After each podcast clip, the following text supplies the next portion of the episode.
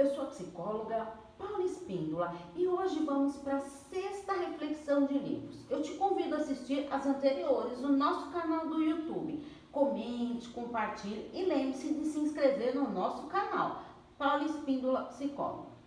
Como disse no vídeo, eu falei sobre o livro Educação Afetiva do psicoterapeuta Paulo Lemos. Então vamos à reflexão deste livro e acompanhe os slides.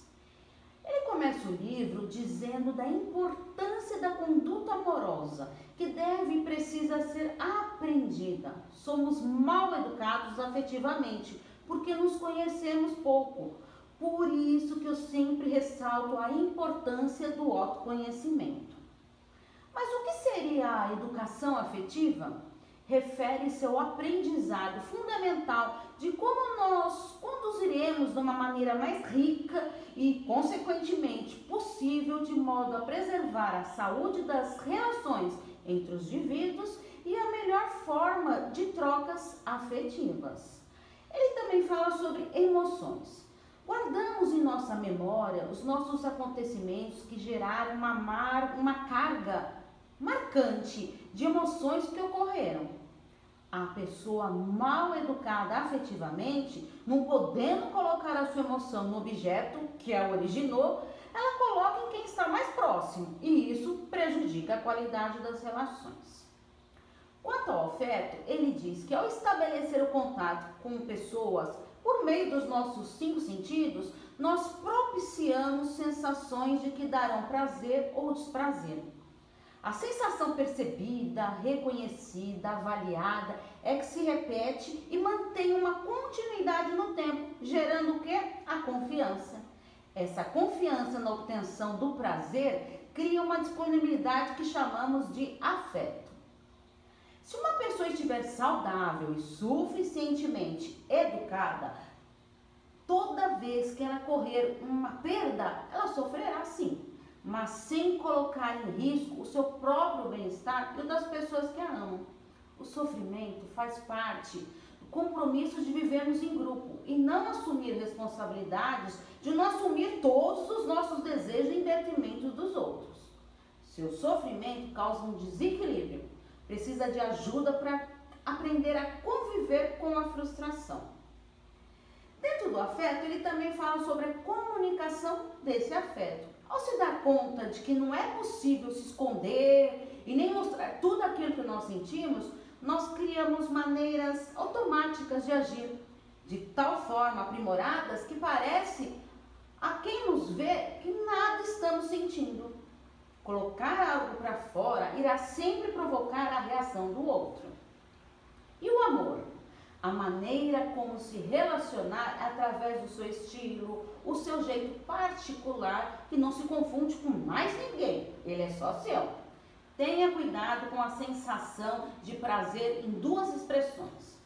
Depois de conhecê-lo, não posso viver sem ele. Ou também ele me completa. Precisamos de nós mesmos para viver e ninguém completa o outro. Essa história de metade da laranja não condiz com a realidade, pois precisamos de duas pessoas inteiras. Assim, ninguém completa o outro, apenas complementa. E a convivência? Se achar que pode conviver com alguém só porque ama, está cometendo um erro. Meu Deus, que absurdo! Pois é, para conviver com alguém precisamos de algo mais concreto, sólido, e você terá que aprender isso. As pessoas escolhem com quem elas querem viver, mas aparecerá os problemas. Ou você acha que não? É possível reconhecer os limites e respeitá-los. Quando convivemos com pessoas, dividimos o nosso espaço, mas poderá ocorrer um desconforto para ambos. Ele, dentro da convivência, ele fala de vários aspectos. Então, vamos na convivência e o ciúme. O ciúme é uma construção elaborada de quem o está sentindo Depende pouco da ação do outro, o ciúme é seu. Ele é basicamente o sofrer por uma situação hipotética, advinda de, de interpretações enviesadas que o ciúme faz dos sinais que percebe. No ciúme não existe um fato real, mas indícios, gerando um processo muito doloroso. Convivência e frustração. Frustração é a consequência daquilo que falamos anteriormente sobre o processo de formação de expectativas nível de ansiedade e angústia ultrapassa um limite que impede o equilíbrio desejado para você se viver bem. A pessoa precisa aprender a ler a realidade, provocar em si mesmo uma mudança mais equilibrada. A frustração é um elemento constante na vida humana e aprender a identificar os limites que podemos, que podemos suportar nos impedirá de pedir ao outro o que ele não tem condições de nos dar. Cuidado para não ficar muito frustrado. Convivência e limites. Cada um de nós precisa de um espaço. E o tamanho desse espaço tem a ver com o modo como agimos no mundo. Para uma relação sadia, será necessário estabelecer limites. É fundamental ter um mergulho interno, estar sozinho para isso. Como você lida com isso? Convivência e possessividade. Se considerarmos a enorme dificuldade de todo o processo, porque essa pessoa passou para encontrar alguém, ou quem pode confiar considerar que ainda o respeito por si mesmo, a confiança de que é uma pessoa, provavelmente supervalorizará tal relação. Parou para pensar nisso? A emoção exacerbada comanda o raciocínio, mas falseia o equilíbrio. A vigilância compulsiva, que confere a relação do seu caráter de prisão, caráter de prisão mesmo, e que dá aquela sensação de sufoco, a qual a dos que convivem se referem com frequência. Cuidado com isso. Com o tempo, os dois verificarão que é insuportável viver sob custódia o tempo todo e que aquele excesso de cuidados não é expressão de amor, não, mas de um desequilíbrio afetivo que não foi bem resolvido. Isso causará uma sensação permanente de infelicidade. Quer viver assim? Convivência e cuidado. Uma das consequências do excesso de cuidado é confundir com o cuidado de mãe. É com a mãe não se pode ter um contato genital, sexual. Então trate seu companheiro como filho, e se não aceitar como mãe, tenderá a rejeitá-lo. O mesmo ocorre com o homem, quando trata a companheira como um pai extremado de cuidados. O cuidar deve ser dentro de suas possibilidades. O cuidar não é fazer pelo outro para dar espaço para que o outro faça. Pensa bem nisso. Deixe o outro agir. Ressentimento. Para lidar melhor com o ressentimento, deve-se conhecer o processo. Podemos ter acesso a ele e transformar um acontecimento menos danoso para nós mesmos e para os outros. Dizemos então que uma pessoa está se ressentindo, isto é, ela está sentindo novamente uma emoção que, por certa razão, relaciona-se com o que estamos vivendo agora. O que acontece com a maioria é que nós fomos educados para esconder o que sentimos, porque demonstração de certos sentimentos seria prova de fraqueza. Você concorda com isso?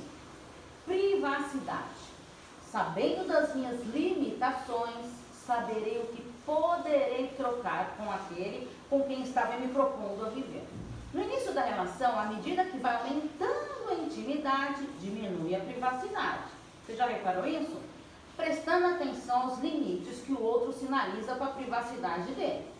Para a privacidade deve ter um equilíbrio. Assim destaca-se a aprendizagem do respeito e a sua segurança pessoal. Cuidado com o controle. Solidariedade e interferência. A solidariedade não significa uma concordância absoluta. Também não significa abrir mão das minhas coisas em que eu acredito.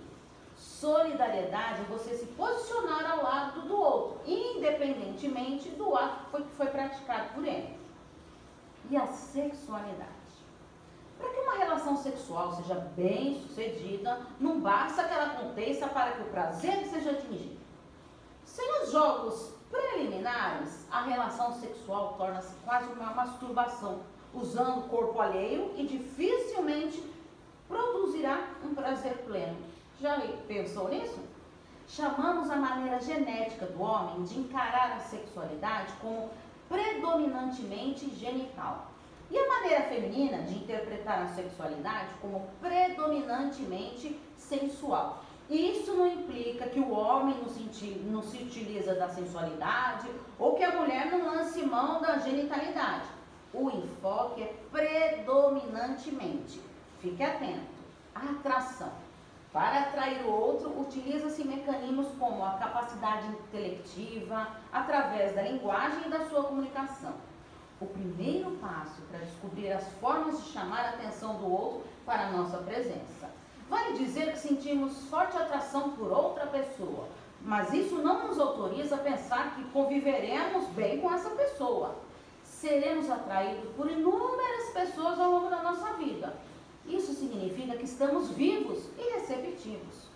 Se formos educados afetivamente, saberemos até que ponto permitiremos que aquela atração se desenvolva realmente, sem precisar elaborar fantasias que nos desequilibram ou que coloquem em risco a sua vida afetiva e relacional importante.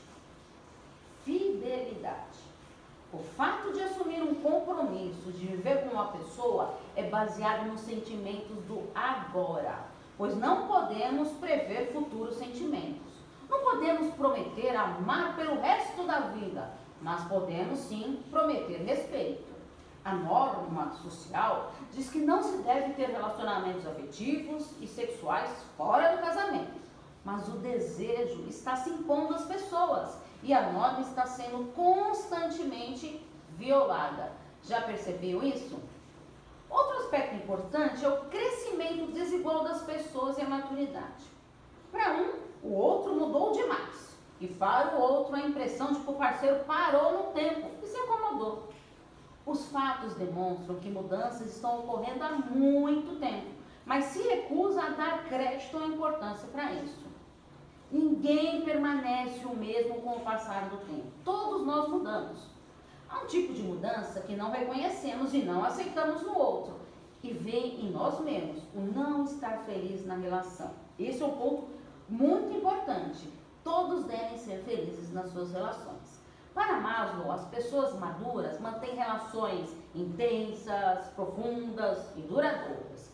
Discriminam entre o certo e o errado mas com autonomia e independência. Desenvolvem um senso de aceitação de si e dos outros, em percepção mais eficiente da realidade. Olha que bonito isso. Outro aspecto bem polêmico é mulher trabalhando fora e o homem na cozinha. Ele conta a história bem interessante de duas mães que se encontram e uma pergunta de como está sua filha e a outra responde feliz: está muito bem casada, porque o marido leva café na cama, faz comida e lava louça. Então a mãe toda feliz pergunta para a amiga: E como está seu filho? Essa responde: Coitado dele, está casado com uma mulher que não sabe cozinhar, é folgada, fica na cama esperando o café da manhã e não sabe nem lavar a louça. Viu como são diferentes as percepções?